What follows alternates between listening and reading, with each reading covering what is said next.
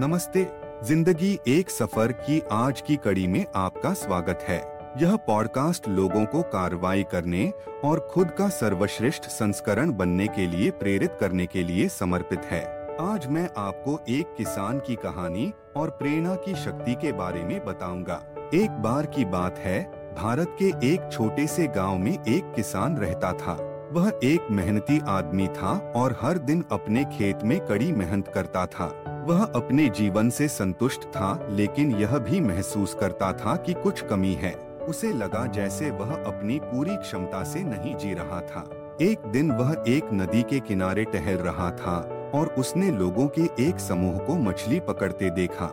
उसने सोचा कि अगर वह मछली पकड़ने के व्यवसाय में लग सकता है तो वह अधिक पैसा कमा सकता है और अपने परिवार को बेहतर जीवन प्रदान कर सकता है। उसने एक मछुआरे से पूछा कि वह कैसे आरंभ कर सकता है, और मछुआरे ने कहा कि सीखने का एकमात्र तरीका अभ्यास करना है।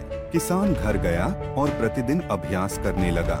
कुछ महीनों के बाद वह अन्य मछुआरों की तुलना में अधिक मछलियाँ पकड़ने में सक्षम हो गया। वह अपनी मछलियाँ अधिक कीमत पर बेचने और पहले से अधिक पैसे कमाने में सक्षम था। किसान अब अपने परिवार के लिए एक बेहतर जीवन प्रदान करने में सक्षम था। उसने यह भी महसूस किया कि वह जितना पहले कभी सोच भी नहीं सकता था, उससे कहीं अधिक करने में सक्षम था। उन्होंने खुद को आगे बढ़ाने और और भी बेहतर करने के लिए प्रेरित और प्रेरित महसूस किया। किसान की कहानी प्रेरणा की शक्ति का एक बड़ा उदाहरण है। यह हमें दिखाता है कि अगर हम कुछ हासिल करना चाहते हैं तो हमें कार्रवाई करने और कभी हार न मानने की ज़रूरत है। यह हमें यह भी दिखाता है कि हम कुछ भी कर सकते हैं, जो हम अपना दिमाग लगाते हैं। ज़िंदगी एक सफ़र का आज का एपिसोड सुनने के लिए धन्यवाद। मुझे उम्मीद है कि इस कहानी ने आपको कार्रवाई करने और खुद का सर्वश्रेष्ठ संस्करण बनने के लिए प्रेरित किया है।